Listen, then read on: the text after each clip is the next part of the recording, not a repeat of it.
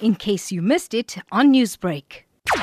There are many uh, testing sites in, in Chatsworth. Most of them are private. But Department of Health has got a great initiative going at Khan's Hospital. We are test- testing hundreds of people daily. For the last two weeks, we've been doing this. We're doing a rapid test, uh, which is slightly different from the PCR test, but the results can definitely show if you are positive or negative, which will help you greatly in getting to isolate immediately if you are positive because you get the results within 45 minutes, something that's, that's very important. So if people are positive, we tell them they are positive and they go into isolation immediately. And also, we tell them to tell people that have come in contact with them to come for tests also. So all you have to do is you have to go to the RK Khan's Hospital car park, which is on the side of Croft Drive.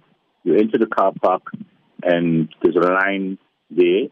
COVAC, which I am part of, the Coronavirus Action Committee, has been assisting the hospital in setting up tents and assisting with crowd control and other kind of stuff that we could assist with. We, we encourage residents to think they have symptoms to go go to the testing site and get tested. You might spend uh, one or two hours there, but it's worth the while and it's completely free. What can you talk about in terms of the positive cases that are coming out of Chatsworth and your advice to those residents? The last couple of weeks, we would think that the rate of positive infections that we've tested were around 30%. But, you know, one of the things we do is we take people aside and, and we tell them how to self-isolate, how to be keeping away from other members of the family that might not be infected, to sanitize, to wear masks, and to, you know, just, you know, it's difficult. It's very difficult, especially with people living in Chatsworth, in the very small homes that they live in.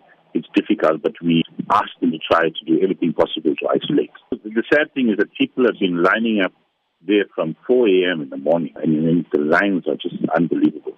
But I still think we have the ability to test as many people during the day. So, you know, I think the longest you would wait, I would think, is about two hours.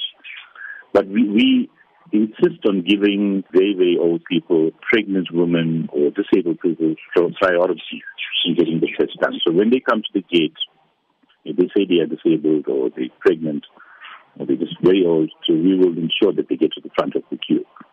And you know, we've had some really blistering hot days in the last couple, the last couple, in the last two weeks.